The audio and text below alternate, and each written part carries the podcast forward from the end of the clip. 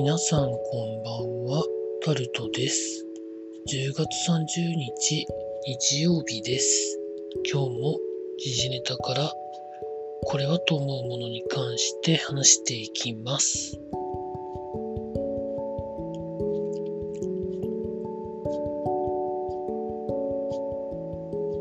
そうですね。話していきます。ハロウィンの時期ということで、まあいろんなところで仮装してる方とかがいらっしゃるみたいなんですけど、韓国のソウル有名なイテウォンという地区で、まあ、ハロウィンで人が集まってるところがものすごく混雑した中で、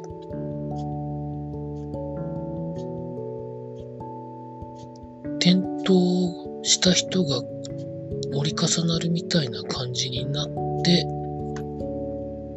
ひゃくにんいじょうの人が亡くなるという悲しいことが起こったということが記事になってます。直近のニュースでは亡くなった方にふたりほど日本人の方がいるんじゃないか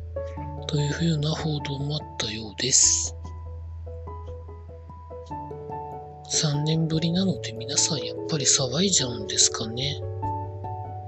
まあ遠すぎるとそういうことが起こる可能性そのものは日本であっても否定されてないので、ちょっと頭を考えれば防げそうなことだとも思うんですけど、どんなもんなんでしょうか。続いてコスプレに絡んで、いわゆる赤十字をコスプレの中にデザインしてそれを披露するのはダメだというふうなことが記事になってます。コスプレに赤十字マークを使うことは勝手に使用すると法律違反になるということを日本赤十字が注意喚起しているそうです。まあ、関連の法律があるということで、まあ、あの歌手の方のグッズでなんかトラブルが起こってましたけど、まあ、日本赤十字は法律に基づいて設置されていたりとか、まあ、国際赤十字とのつながりもあったりとかいろいろあるみたいですので、気をつけていただければなと思います。続いて経済のところで、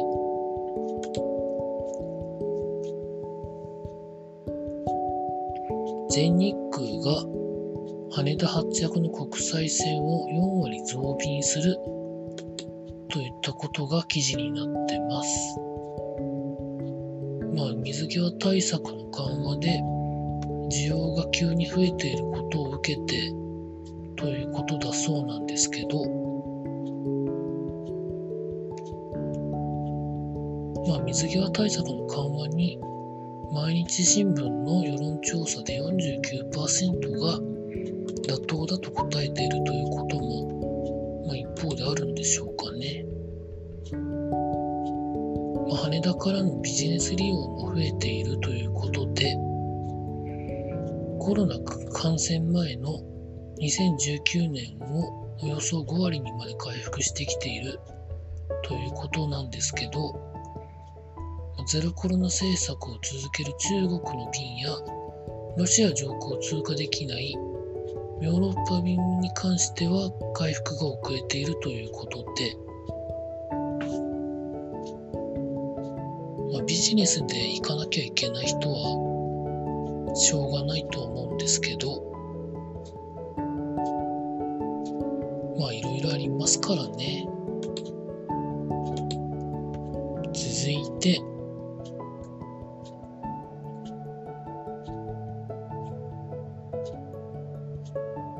ご当地シールにが高額転売されていることに対して地元の人が困惑しているということが記事になってます。びっくりマン風ご当地シール歴島戦国伝というなんかシールがあるらしく人気になっていて、まあいろんなところで転売されてどうなんですかねみたいなことが言われてるみたいです。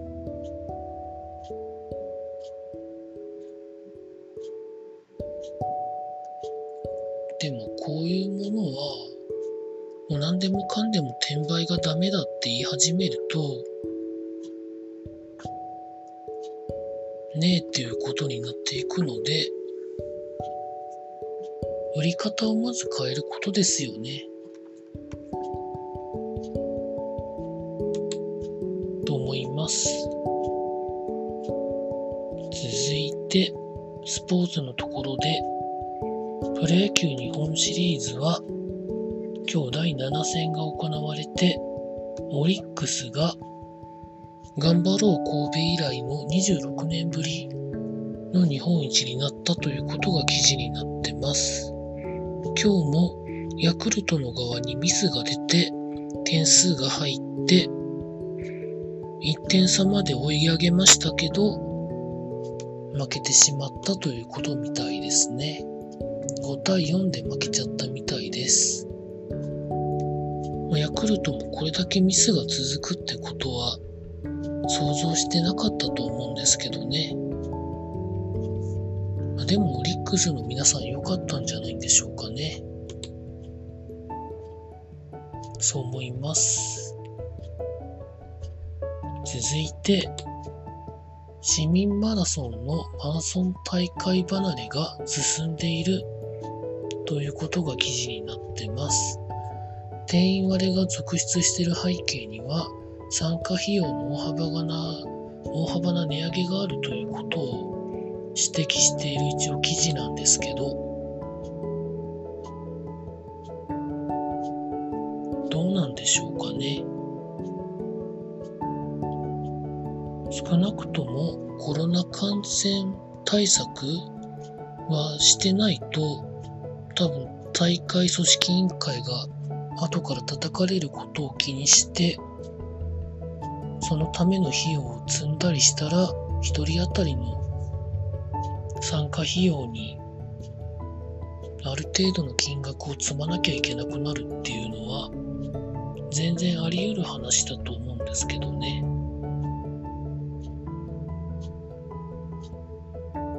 まあ記事の中では具体的にいくらいくらでいくらぐらい上がってますみたいなことが書かれてあるんですけど、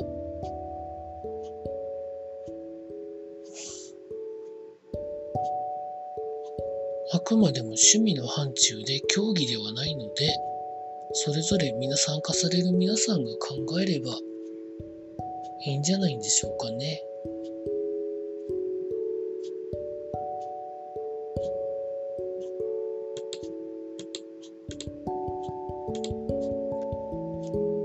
続いて